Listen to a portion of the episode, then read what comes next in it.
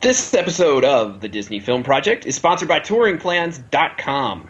Head over to TouringPlans.com and use their tools to save yourself time and money when you are at Walt Disney World or Disneyland. You can use the Lines application on your mobile phone, use the crowd calendar to figure out which parks to hit which days, or use the Touring Plans to save time and money waiting in line. TouringPlans.com is the sponsor of this episode of the Disney Film Project.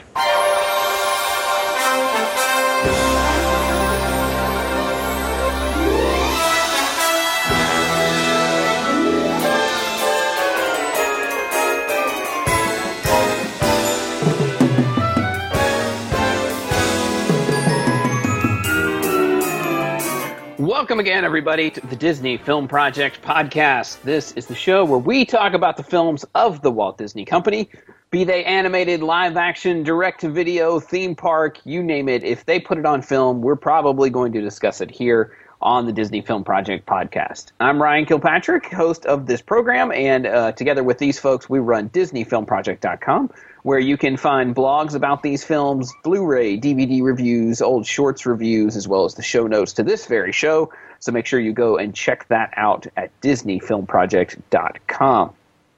Joining me, as always, we have our wonderful co hosts. Mr. Todd Perlmutter, who is a blogger over at touringplans.com. He is chief technical officer at disneydrivenlife.com. He works at technical station at on the go and mco.com and i believe he is the reason why in this film that is set in ancient france there is a uh, modern floor buffer. Is that correct?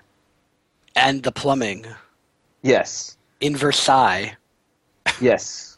I, be- I believe that it was it was your um, invention which we have mentioned many times before the uh, amazing time traveling todd uh, that that made that pro- possible. Is that correct? Of course Yes, always. Okay, okay. I thought so. Uh, typically, we are joined by Miss Brianna Alessio. Uh, she could not be with us this evening, but you can go check out her blog at DisneyFilmProject.com. But of course, we always have with us our fine producer, Miss Cheryl Perlmutter, who you can find at about.me slash CherylP3. You can also find her over at onthegoandmco.com from time to time, and you can also find her on Twitter at CherylP3. How are you, Cheryl? Doing good. I understand you're ready for coffee. Is that correct? I'm always ready for coffee, dude. I understand. Okay. Like like even at like two in the morning, you're you're just good to go for coffee, huh? Yep. Lies. All right. Well, before I start a uh, marriage fight, let's move on because today we are discussing a film uh, with many names, uh, but one aim, and that is, the, I believe the official title is Mickey, Donald, Goofy, the Three Musketeers. That's a lot of title for one Indeed, movie. Indeed, yes. Uh, it is a film produced by the Disney Toon Studios, who you may remember for their direct-to-video films, and indeed this is one of them. And uh, released back in 2004, it was a favorite of my three-year-old son at the time, who really loved watching Mickey, Donald, and Goofy do very, very silly things, uh, which is what they do throughout this entire film uh, as they play the title characters of the Three Musketeers. It should be noted, however, that this is not really in much of any way, shape, or form uh, an adaptation of the uh, Dumas story as we reviewed the other Disney Three Musketeers film that had the Kiefer Sutherland, Charlie Sheen uh, duo, as well as Oliver Platt as the Three Musketeers. This is not that. It right. Is, it, yeah, no, not that. They got fleur de lis, though, all over the place. There, there are lots of fleur de lis. Lee, sorry. It's okay. There are more Star Wars references in this movie, though. Than the other one? I can believe that. Yep. Because there's lots and lots and lots of voice talent in this movie. Yes. But the yeah. other one's Platastic. They don't have that. This is true. They should have gotten Oliver Platt to do a voice in this movie, and that probably would have made it uh, a better movie. Although I would, I, I have to say, as uh, as someone who enjoys old uh, Mickey, Donald, and Goofy shorts, this is it, I, I, appreciate that the director Donovan Cook uh, took the time to make nods to a lot of those old and uh, silly Mickey, Donald, Goofy shorts. Yeah, they did log laugh. Yes, they did. Yes, they did. This is a this is a very silly, very very gag filled film, and it also has lots of nods to uh, other things in Disney. So there's there's little gags here and there that if you know a lot of Disney uh, trivia or you've seen a lot of Disney films, you'll catch uh, as we as you go through the movie, and it's pretty good uh, in that regard. I can't say uh, at, off the top that it is you know just a a spectacular film like a like a Tangled or one of those sorts of animated films, but it is definitely fun. Uh, and, and it's quick. It's only 68 minutes long, so it's it's one of those that you can enjoy with, with your kids, or or if you are a big kid like the three of us, and you you can go through it pretty quickly. Yeah, although I did pause because it, it there's a lot going on at certain points, but you know, when I'm taking my notes, that's important. Yes, I can imagine if you were trying to take notes of all the different little gags and jokes that they hid throughout this movie, it probably took you three hours to watch it. No, it's still not that long a movie.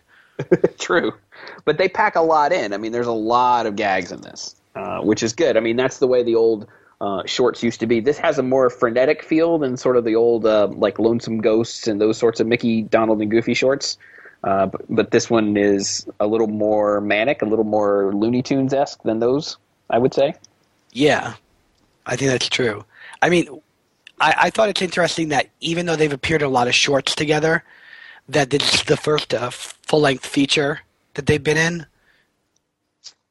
That's right, because they were in um, Mickey and the Beanstalk together, but they were only half of that movie. Right. Yeah, because the other half was uh, Bongo, the the dancing bear, as we all remember. Indeed. Yes. All right. So this movie, t- as we said, tells the tale of the Three Musketeers, uh, portrayed by Mickey, Donald, and Goofy. It opens with a very strange setup. However, um, we see a napping turtle who is being asked to gather the narrator to open the film on a TV set. I- I'm not really sure why that was necessary, but apparently it was. And so the turtle uh, cannot get the narrator. The narrator comes out, and there's an accident to where the turtle ends up in the narrator chair just as they're starting to roll film, uh, because he kind of makes the narrator slip and fall, and he gets tossed into the chair. And the narrator turns out the the turtle turns out to be a French turtle, which I'm not sure was the film being shot the the film within the film being shot in France or was it in America and it just happened to be a French turtle. I was very confused. I'm not clear to me either. It was like one of those television hour things or something like that that we were going to be watching. Yeah, it was like Masterpiece Theater, only with a French turtle as the narrator. Yeah. Did Did you know the turtle is uh, inspired by Toby Tortoise? I did not know that, but that makes perfect sense. Yes. That, yeah, that makes perfect sense. I understand that. for I- for the for those who don't know, Toby Tortoise is from the Tortoise and the Hare uh, Silly Symphony. I do know that they did make um, a world based on the movie Country of the Musketeers and the Kingdom Hearts 3D Dr- Dream Drop Distance. Was there a French turtle in that? I have no idea if I'm not Okay. played. All the characters except Daisy the Troubadour and Car- Carabella appear. appear. Okay. All right. Well, you know. Then perhaps there was. So, and here, here's they they did a lot of mixing of media in this because so we have we have the TV show or film or whatever it is that they're filming, right?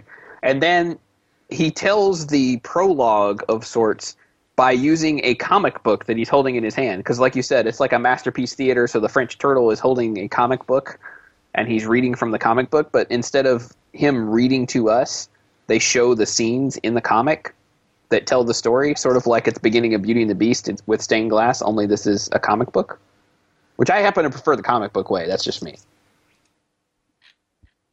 I like the throwback of the comic book that they that that was a reference, you know, the to to their to their comic book series. That's right. Yeah.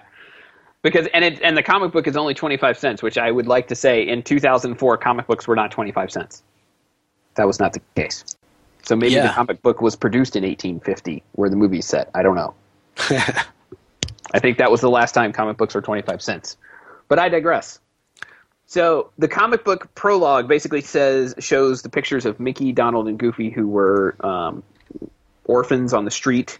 Uh, they were robbed by bandits, which are played by the Beagle Boys, who, if you remember your DuckTales, were the villains of that, and the villains in the uh, DuckTales comics, uh, the DuckTales, the Carl Barks Duck comics, so the Uncle Scrooge and Donald Duck comics, uh, and then translated to TV for DuckTales. Woo!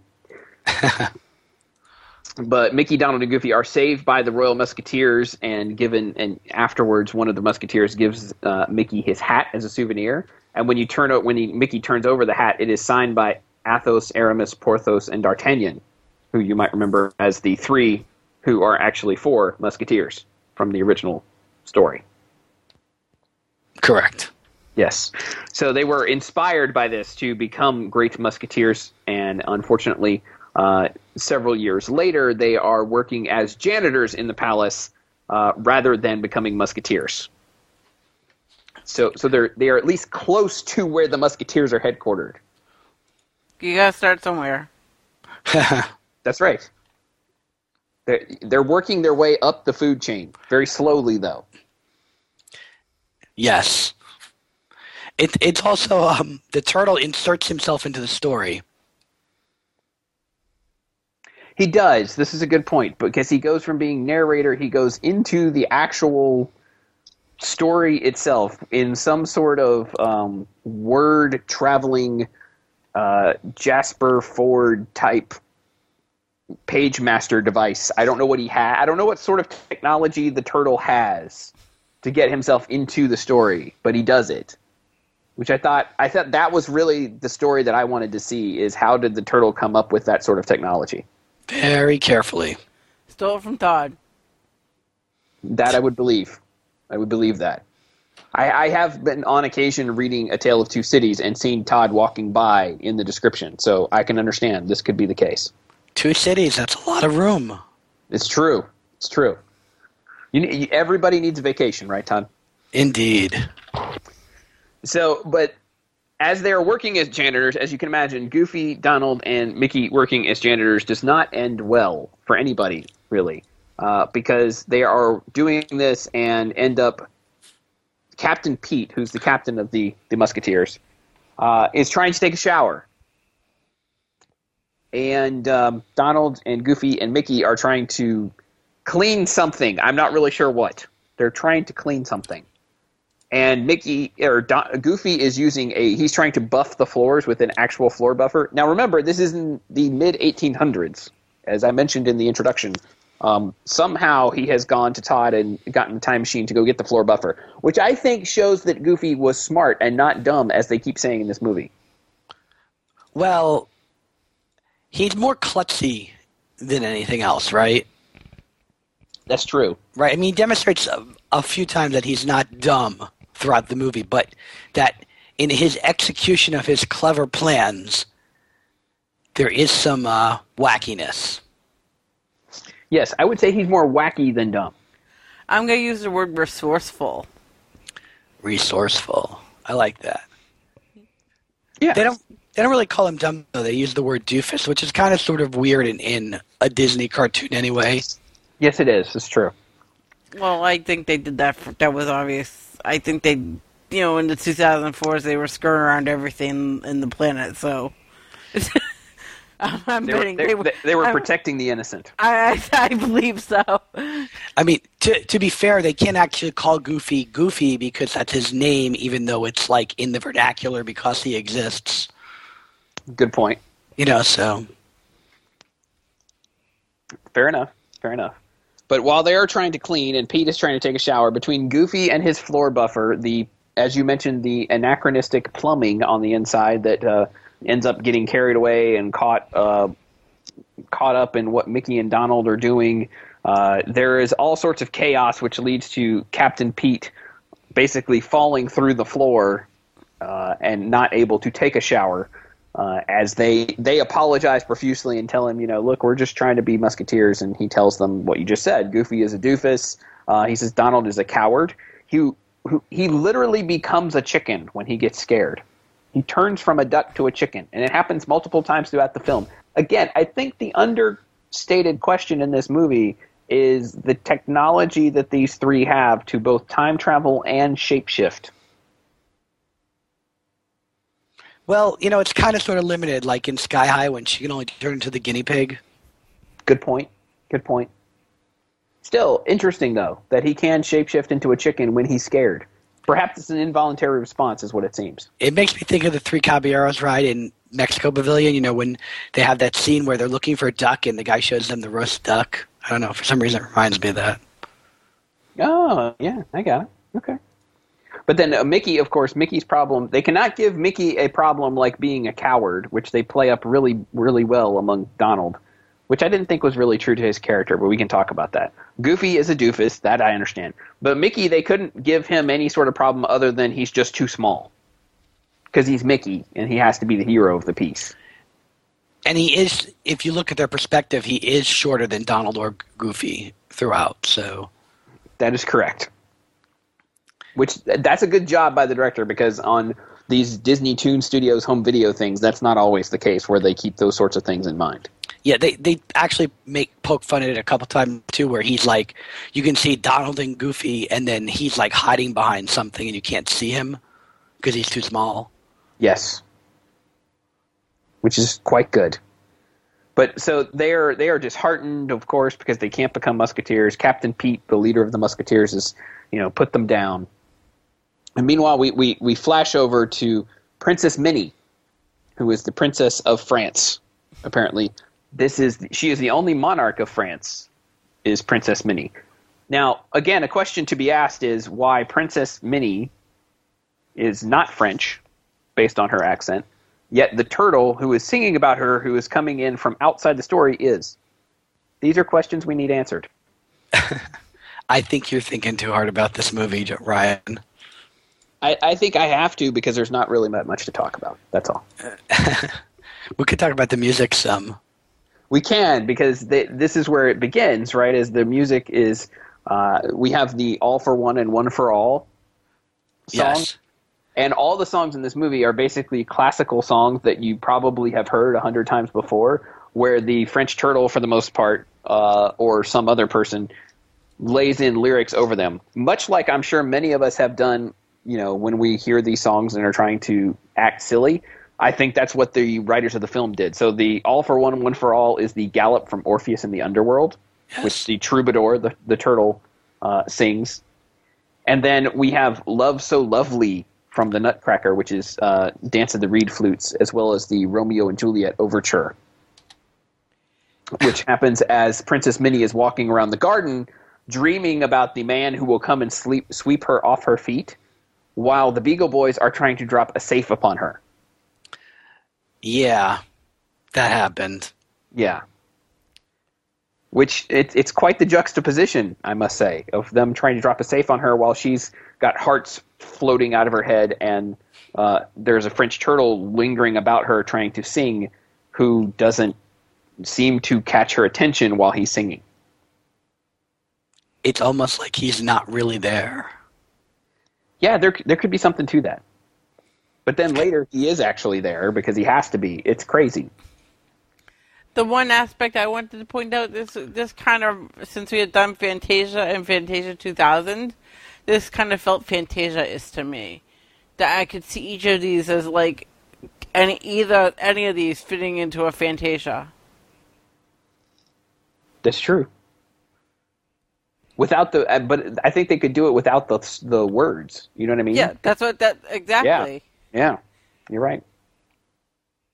Uh, when when the Beagle Boys though they, they, they miss Princess Minnie with the safe and, and Daisy who's her handmaiden I guess either her handmaiden or some sort of a like lady in duchess- lady in waiting you think Lady in Waiting. Yeah. okay uh, manages to to save her the Beagle Boys go back to Pete and say that you know oh we we did not drop the safe on her and Pete's like oh well, that's good because you were supposed to keep her safe uh, which to which they respond, "Well, good, because we missed her." Uh, and he reveals his plan that he is going to take over the kingdom at the opera, which brings us our running gag of whenever Pete says the opera, they show a poster of the opera and they sing part of the opera, which doesn't sound funny, but it is. And he acknowledges it. Yes, he talks to the camera every time it happens, which is very funny. Uh, and then he remands the Beagle Boys to Clarabelle Cow to throw them in the pit, which turns out to be just kind of a hole in the ground about two or three feet deep. Yeah. Yeah, that thought, pit was not very menacing. I thought it was funny because later on they're still in it. Yes, and they're playing jacks and drawing in the dirt. Kind of reminds Very me of like nice. Time Out. Yes, exactly. I could use a pit at home. That would be good. That would be helpful for me. I could I could put my kids in there and be like, "Hey, you messed up. You you need to stay in there and you know until Captain Pete comes to get you out." But we mentioned we did not mention it's it's Clarabelle Cow who is Pete's lieutenant. She's she's the one who's serving under him uh, to to help keep things in line. The princess requests uh, Captain Pete though assign her some musketeer bodyguards. And since he has tried to kidnap her, he decides to assign her the most inept musketeer bodyguards he can find, which would be Mickey, Donald, and Goofy. But he does not tell them that they are the most inept bodyguards he can find in a cruel twist of fate. Yeah, he he plays it up, but honestly, it backfires on him. So you know, Well, he's a mean guy. He's not a smart guy. Right? Captain Pete's no more smart than Goofy. Um, yeah, I guess you know, I I always liken the the Pete and Mickey thing to like Popeye and Bluto. You know, Yes, very much so. That's a good. I like that analogy. I like that a lot. Yeah, I never thought of it that way, but you're right. That's exactly how it is. So uh, they are going on a journey. Minnie and Daisy are headed out on a carriage with Mickey, Donald, and Goofy on the back when the Beagle Boys ambush them to try and kidnap the princess. Uh, and of course, what ends up happening, as per usual, Donald turns into a chicken and runs off. Is get thrown off the carriage by the Beagle Boys. Goofy is distracted by the Beagle Boys, who uh, suck him in with a Jack in the Box, which punches him in the face. So Mickey has to fight off all the heroes, or fight off all the bad guys rather, and ends up getting knocked off the carriage. They they take Minnie and Goofy to this tall tower somewhere. Now, how Minnie, how Mickey, Donald, and Goofy found the tower and chased them down, I don't know, yeah, but they do. They know where they're going. So yeah. There's that point where they're just right in front of it. yeah, they just go from being thrown off the carriage to being right in front of it. But hey, it works. You know what I'm saying? I mean, like if Mickey has psychic powers or teleportation, I think that's that's also something we should know. But you know, whatever. I, think I- it works. Yeah, I mean, before all this happens, there's that whole thing though with where Pete goes down to his secret lair, which um, and they're playing Hall of the Mountain King because he's singing about being king, right? Ah, yes. Okay, but what I like about that scene is it reminds me of uh, the Kuzco show with Yzma's secret lair. Yes. You know how she has Good to take point, the roller yep. coaster to get there. It's like Yeah. the exact same setup. It is. It may Isn't be. It, it might be. That's true. They might have just reused the drawings. Who knows? There's also um, when they're presented, there's a uh, throwaway nod to the um, Three Musketeers when she when they get presented to her as her guards. Because Daisy brings her says it's time to cut the cheese. Very funny child humor, Yeah. and uh, the cheese is Roquefort cheese, which Rochefort's the bad guy in the Three Musketeers. ah, very nice. Very nice. Yes, and then of course all the musketeers tackle Daisy. And I should we should note too that you, like you said, Minnie and uh, Minnie Mickey uh, are it's love at first sight between the two of them, which is about all the development that their relationship has. Is they see each other and all of a sudden they're in love. And Daisy makes a comment. She ever falls. It, it, the, then she then she goes and foreshadows the movie for us Yes, indeed. because then she says, "Oh, and this movie's gonna be like anything. I'm getting up following you for the dock." Yes, she does. Well, she was the odd girl out at the end anyway. But was is bound to happen. Yep, and she makes fun of Donald's uh, mode of speech, if you will. Indeed.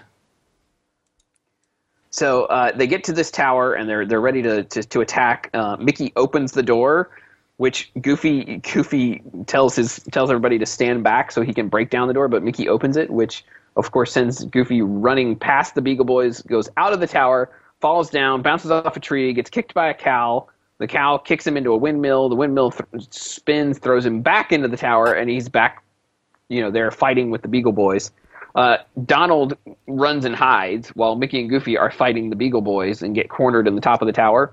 And Goofy thinks back for a second to what just happened to him, and he does the exact same thing, only with Mickey, and goes, out of the tower, off the tree, through the cow, to the windmill, back up to the tower, knocks the Beagle Boys over, and they've rescued Minnie and Daisy.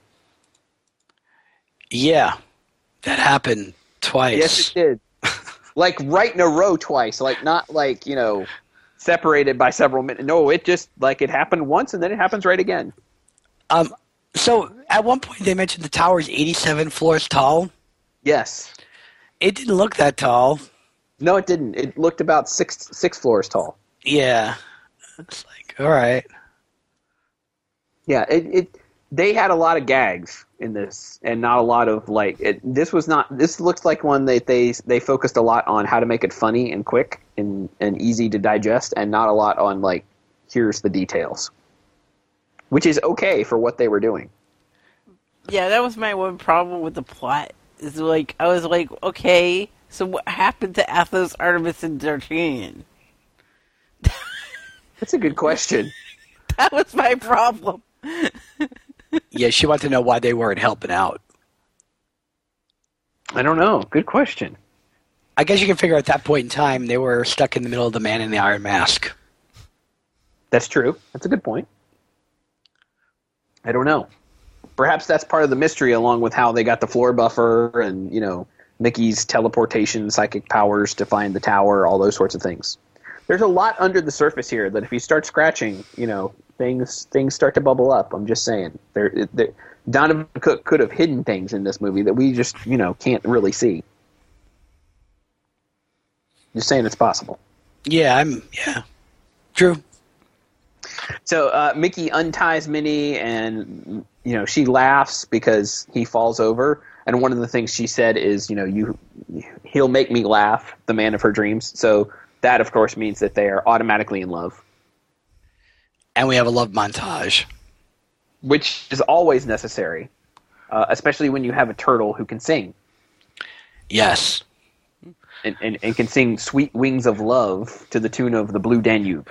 Yeah, so the my only problem with this whole scene is they're all supposed to be going back to Paris, but we only see Mickey and Minnie going back to Paris. Correct. Yeah, and we don't even really see them going back to Paris. They're just kind of floating on clouds, and then they're there. Yeah, I don't know. It's weird.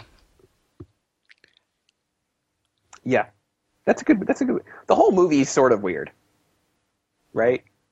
I mean, it's just it's it's a very silly sort of thing, and there's there's very little plot to it. And like we were talking before we started uh, recording, the whole movie, if you took the songs and montages and things out of it, it's about twenty minutes long. Yeah. Yeah, it's not it's not one that you uh, you want to sit down and and you know try to really think through, which is bad for us because that's kind of what we do. But anyway, uh, so when we get back to Paris, right? The Daisy and Minnie are behind closed doors. Goofy is on guard. Donald and Mickey are you know elsewhere, sort of patrolling. Uh, and Goofy, and one by one, the bad guys lure all of the Mouseketeers away. Right, Goofy gets lured away by Clarabelle, who does a an uncanny Mickey Mouse impression. With just her hands, she can form Mickey Mouse's head, and she can speak in Mickey Mouse's voice. It's amazing. I like that you just called them Mouseketeers instead of Musketeers. Well, aren't they? Only one. Oh, come on. The others are all in his service, and we know it. No, Donald sing in the song. Donald doesn't like doesn't like being a Musketeer. He wants it to be his show. Remember? Oh, that's right. That's good. Yeah. See. Okay. All right. Fine. You have a point. But Cl- what, Clarabelle with the hand gestures and the ears and the voice. Come on. Maybe I should ask her to replicate it if I, when I see her this week. Clarabelle has always been multi-talented. This is very true. I mean, and not to mention, uh, so we can go. We'll go into what happens with her and Goofy in a second. But I mean, the woman's a heartbreaker. I mean, Horace Horsecollar and now Goofy. You know, she's piling up the the the wreckage behind her. I mean, you know, all all the guys love love them some Clarabelle apparently. Hey, it's the others. It could be. It definitely could be. I hadn't thought of that, but you're right. Could be. But so Goofy gets lured away by Clarabelle, who wraps him up in chains. Uh, then Donald is in the palace and he is fighting a, tr- a bonsai tree. He cuts a tree into the shape of himself. Uh, and when he turns around, the Beagle Boys are there, but they're wearing these crazy, scary masks, which don't actually scare Donald. He tells them to go away. And when they take the masks off, Then Donald's that's when scared. Donald's scared. Yeah. Turn- yes, and turns into a chicken. I, I, he turns into a chicken. I don't understand it, but he does. And runs off. Yes, and runs away. in his vintage Donald Duck suit. Well, not not then. Because well, Oh, first well- he's wearing the musketeer suit, and then he runs into Mickey. Mickey, he's trying to tell Mickey what's going on, and this is where I laugh the hardest. Is when he's trying to tell Mickey what's going on. And he's doing it so fast. He's doing it in the voice that is, you know, his typical Donald Duck scratchy voice, but he's talking so fast you can barely understand what he's saying. And Mickey, for once in all of the animated history of Disney, says, "Donald, I have no idea what you're saying." I found that incredibly funny. Yeah, no, it's it's an incredibly funny little bit because he kind of like you see him, he's kind of like tilting his head to the left, tilting to the right, trying to make heads or tail of what Donald's saying, and he goes, "Dude, I just don't understand." Yes. But I mean, this this has never happened before in the history of all the Disney shorts. I just love the fact that that somebody finally went like, "What is?" Mickey just went, "Donald, what are you talking about?" Love it. But the the basic idea is, you know, that Pete he uh, Donald has figured out what's going on because Pete had revealed himself to to Donald, uh, but Donald escaped, and so he tells Mickey, you know, that Pete's trying to kidnap the princess and he's going to take over France. Uh, Mickey decides, well, I've got to stop him. And Donald's like, not me. I'm getting out of here. Uh, and like you said, Cheryl, he Mickey says, well, as long as you wear the colors of the Musketeers, you're a Musketeer. I mean, a Musketeers. You're a Musketeer, and you can, you know, you can do this. And so Donald immediately rips off the colors of the Musketeer and into his vintage Donald Duck outfit, gets in a rowboat and starts rowing away. Yeah, yeah, it's funny because uh, earlier Mickey gets his clothes taken off too, and he's got on his trademark shorts underneath. Yeah, well, that's one of the ones I was saying, like a little nod, is that when he's on top of the uh, the carriage when they're getting attacked, he gets his ripped off, and he does he even does the little pose that he does in his shorts. You know, the ta da little pose that he does with his hands sticking out and everything. Yep. I don't know. I don't. I don't remember what that's from, but you've all seen it before. Uh, if you've seen Mickey Mouse at, at Disney World or anywhere else, that's the pose that you see him when he's animated. Kind of silly. Uh, but even more silly is Mickey gets captured by Pete, and it is he's taken out to Mont Saint Michel, this castle that you know floods when the tide comes in. And when Pete gets him there, he says, you know, you're as well. He sings the Mickey Mouse Club theme song to him, basically. Yeah, I thought it was funny. He quotes the Mickey Mouse Club theme. Yeah. Yeah. He says, "Hey there, hi there, ho there. You're as welcome as can be." I'm like, okay, all right. I also thought it really out of character in a Disney cartoon that at this point Pete tells him that Goofy is dead. Yeah, he does. Isn't that crazy? Like he's like he basically tells him Goofy's dead. He says Donald's run away, and you know you're you're out of luck. Um, that's kind of scary for kids, I guess. I mean, my son didn't ever really have a problem with it because he knew Goofy wasn't dead, but and I guess it's okay. But yeah, it is sort of out of character, isn't it? Yeah. Just out of place. Yeah. But uh, as, as previously mentioned, Clarabelle has chained up Goofy and is about to throw him off a bridge so he will plummet to his death in the water when Goofy starts flirting with her. And we get more songs, the, the Chains of Love between Goofy and Clarabelle. This is uh, from the Habanera from Carmen, the opera. Uh, and again, Goofy and Clarabelle fall in love. Like, Yeah. just like that. Also, if a lot of the animation isn't from Jungle Book, but it kind of plays at Kaa, the Yes, snake. You know, the way they do the chains, the chains move do some of the same exact things. Yep. It is. You're right. He's Goofy's kind of using his eyes to seduce her. He, he's a smooth one, that Goofy. So they start. They they start kissing and they plummet into the river and land conveniently onto Donald's boat as he's trying to escape. And Goofy uh, tries to convince Donald that they have to go and save Mickey. Uh, and when they get to the the moat where they have to cross to get to the castle where Mickey's being flooded to death, uh, Donald sticks his head in the sand and refuses to go. But the the French turtle shows up and sings a song to him. This is the end, off of Beethoven's Fifth Symphony, and that song shames Donald into going across the the moat. Yes, I like it. This is the end. This is the end. I like. I don't know. I just like the way they did that. I did like I did like the song, but I did think it was I I thought Donald being a coward was sort of out of character for him. Like they really overdid it with him being a coward because if you watch his old cartoons, um, he's more the kind who will charge into anything and get in over his head before he runs. Oh, definitely. So having Yeah. him just run away from danger seemed a little odd. I, it it's an interesting play because up until this point in the movie, Mickey is always giving the Goofy and Donald a pep talk. You know, tell them, yes, we can do this. Yes, someday we'll be musketeers. We'll save a princess. All that stuff, right? But now Mickey's not here, and Goofy kind of takes over and gives a pep talk to Donald. That's true. You know, so it he's playing it forward, I guess, paying it forward. Maybe Donald had too many chipmunk um, problems, and so he was being a coward because he thought maybe they bring on the chipmunks. You're just saying that because you wanted to see Chip and Dale in the movie. I will not confirm or deny that. Uh, I also like that, that as Mickey's cell is getting flooded, there's a sign up on the wall that says, "You must be this tall to survive this dungeon." Yes, I did enjoy that greatly. Yes, uh, but Don, Goofy and Donald managed to get across the, the moat with the help of Pluto, who uses his tail as a propeller. Who's he's sort of the D'Artagnan of the piece. He's the fourth Musketeer.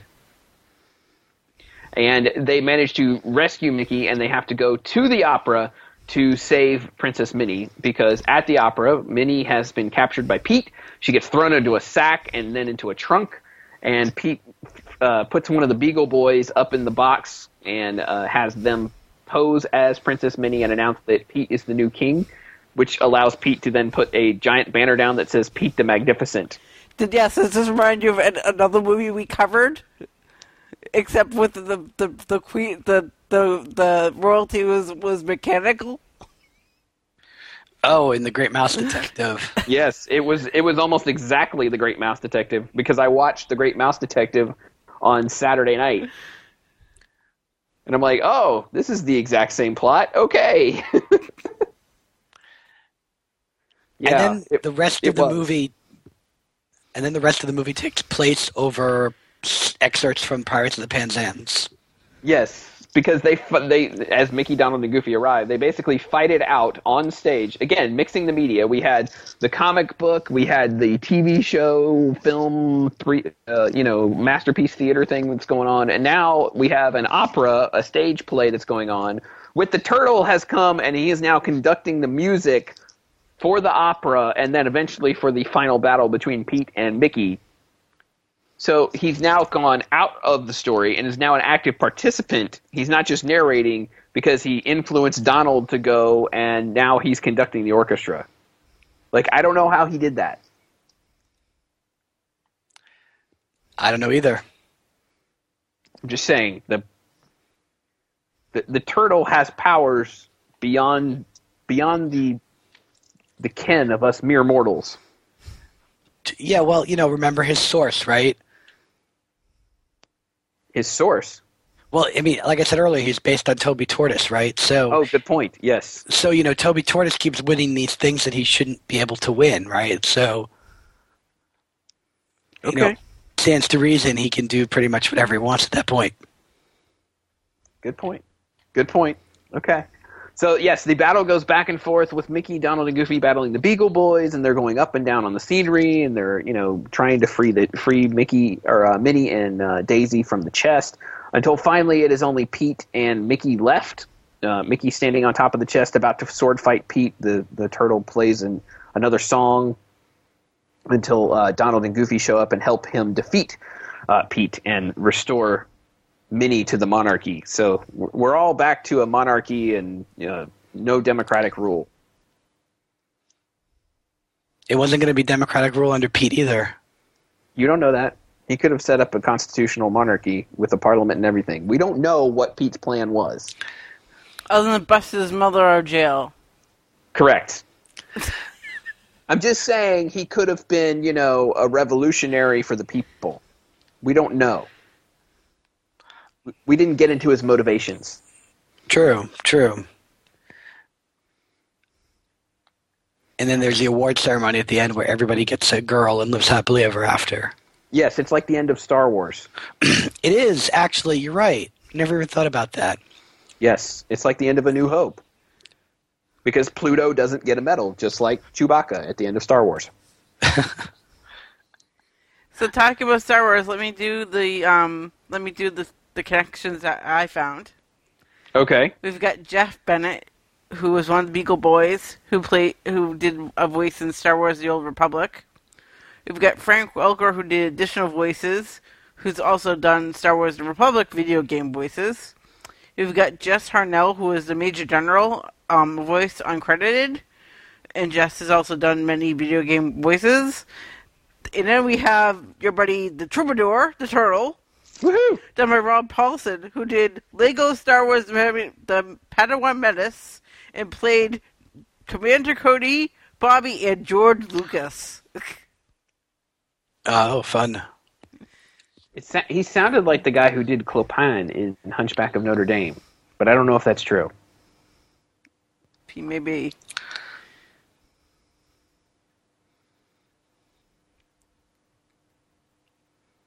But he was he was in Animaniacs and Teenage Mutant Ninja Turtles and some of those other things, so maybe not. I don't know.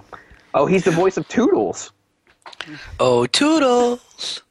Yeah, he's the voice of Toodles in in that show. Oh, Mickey that's Mouse interesting. Clubhouse. Yeah. Um, I like that the DVD cover on it says "All for Fun and Fun for All." Yes, I agree. I mean, I don't like a lot of marketing campaigns, but I think that one very much fits this movie. Oh, definitely.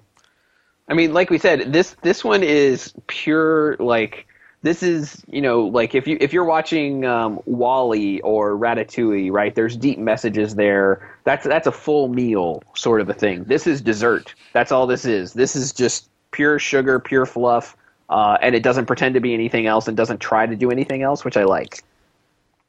It's a fast story. I mean, it's an animated movie, so it's geared for kids, and it's definitely a good kids movie. You know, Absolutely. I mean, just I tell your kids don't sword fight. That's probably the biggest extent of it. Unless you have lightsabers, which I mean, we have lightsaber fights um, in this house quite often. So Fair enough. I meant real swords. yes, do not fight with real swords, kids. That would be bad. Indeed. Yes.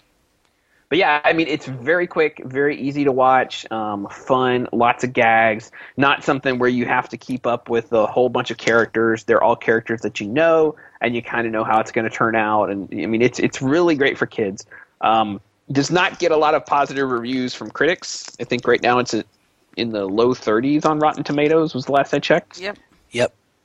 Um, so I think most people are probably expecting it to be something that it's not. I mean, this is something that's really in the vein of, like I said, the old Mickey, Donald, and Goofy shorts, and they do they do take time to pay homage to that sort of thing with some of the, the way the characters act and some of the relationships, like having Clarabelle in it and having Pete and the Beagle Boys in it and all those sorts of things. So I think I think you have to know that stuff a little bit to really get the most out of it. Would you guys agree with that? Like you have to know some of the old Disney stuff to really Yeah, yeah, I agree. It's also important to note that the the members of the Fab Five are not uh, typically meant to be adult for adults in, when they're in the movies, right? It's not that adults can't enjoy them because I enjoyed this movie, Yeah, okay, but it's still a kids movie.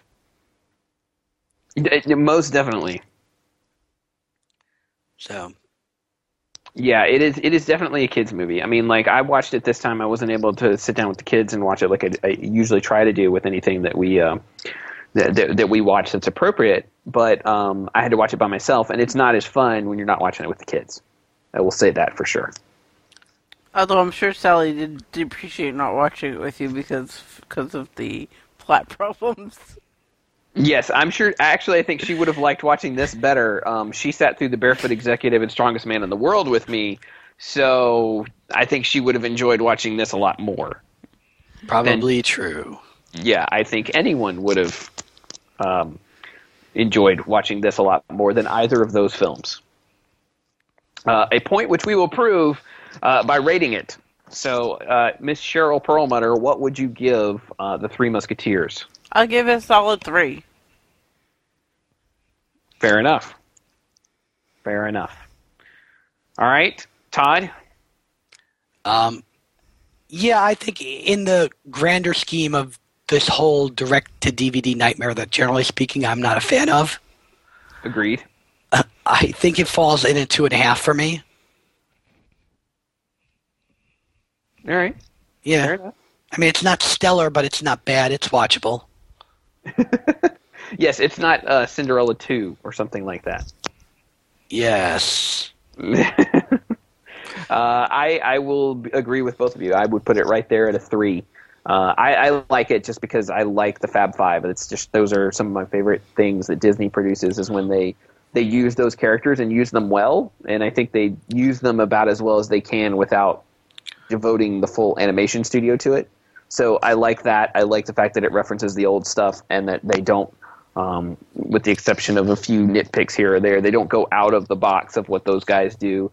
They just have fun with it and you know really make a make a fun movie for kids to enjoy. Right? It's not something that you um, you you want to go into looking for a lot of goals, motivation, and conflict. You just go into it, enjoy the gags, laugh, and, and have a quick hour uh, movie for for you guys to watch. So yeah, I'd say that's that's pretty good though. At three for a direct to DVD movie, as as you stated, Todd, we're not generally in favor of those sorts of things. Yeah, well, I, I think the advantage this one has is it's not a sequel, it's not a midquel like they typically are. You know, it's not your twelfth Tinkerbell movie. That's um, right. It, it, it's just a movie that stands by itself. Yes, it does, and does and does so well. I think. Um, you know, like Cheryl said, they did use it in the, the Kingdom Hearts game and a couple of those other things. I think it's something. Um, I know when the movie came out, I bought the book and read it to my son a lot, and it, it plays well there. I mean, it's something they've had some fun with, you know, outside of just the DVD.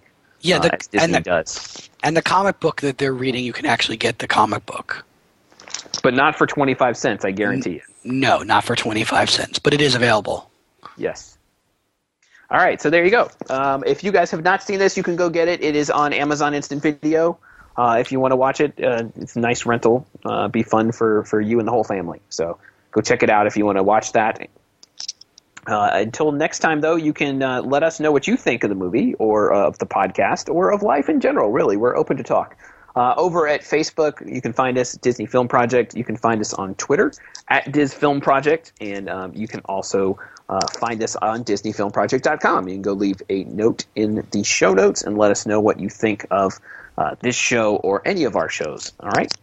So uh, until next week, folks, uh, all for one and one for all.